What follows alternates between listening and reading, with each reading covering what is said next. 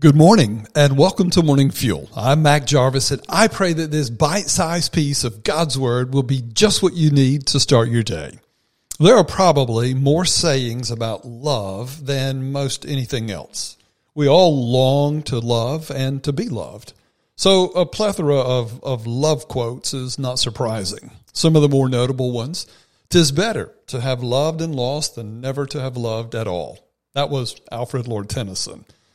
Let us always meet each other with with uh, with smile, for the smile is the beginning of love. Mother Teresa said that. Attributed to Aristotle is love is composed of a single soul inhabiting two bodies.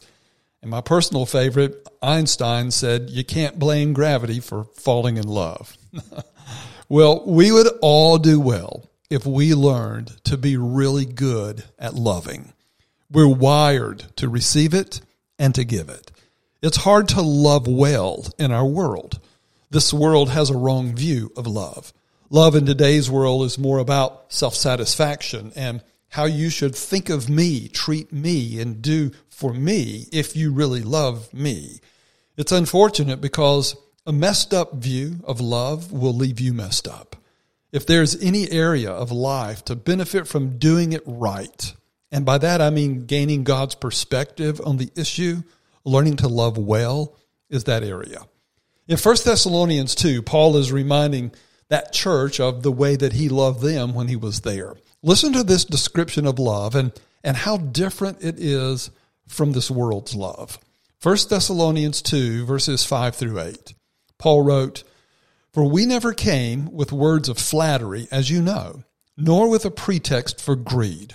God is witness. Nor did we seek glory from people whether from you or from others, though we could have made demands as apostles of Christ. But we were gentle among you, like a nursing mother taking care of her own children. So, being affectionately desirous of you, we were ready to share with you not only the gospel of God, but also our own selves, because you have become very dear to us. Then a couple verses later in verse 11, he says, for you know how, like a father with his children, we exhorted each of you and encouraged you and charged you to walk in a manner worthy of God, who calls you into his own kingdom and glory. Paul gave godly love, Christ like love to those people. He describes it by those traits that he, he gave it freely without strings attached. It wasn't cheap flattery, and he didn't manipulate to get what he wanted. It was humble, not for gain or fame. It was selfless. He likened it to a way the, uh, the way a mother nurses her infant, a picture of comfort and nourishment. It was affectionate and sacrificial. He didn't just give them the gospel, he gave them himself. And it was edifying.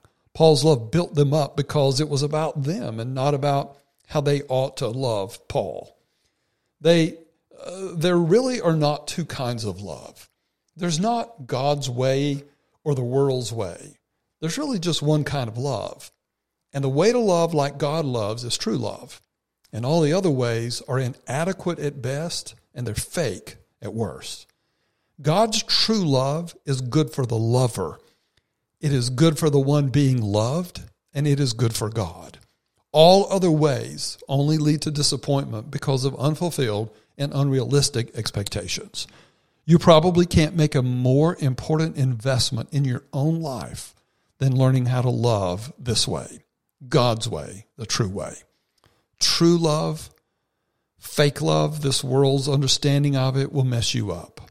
But true love's a winner. God's love will fill you up. I want to pray that you will be good at loving. Heavenly Father, thank you for your love towards us. May your son, your daughter live in the same way. You wouldn't have told us that we could love like this unless you were willing to empower us to do it, and you have done that. May their love be given freely without strings. May it be humble and selfless, not about themselves, but about the other person. May it be affectionate and sacrificial, and may it build up the person on the other end of it. Help us to love like you love. In the name of Jesus Christ, I pray. Amen.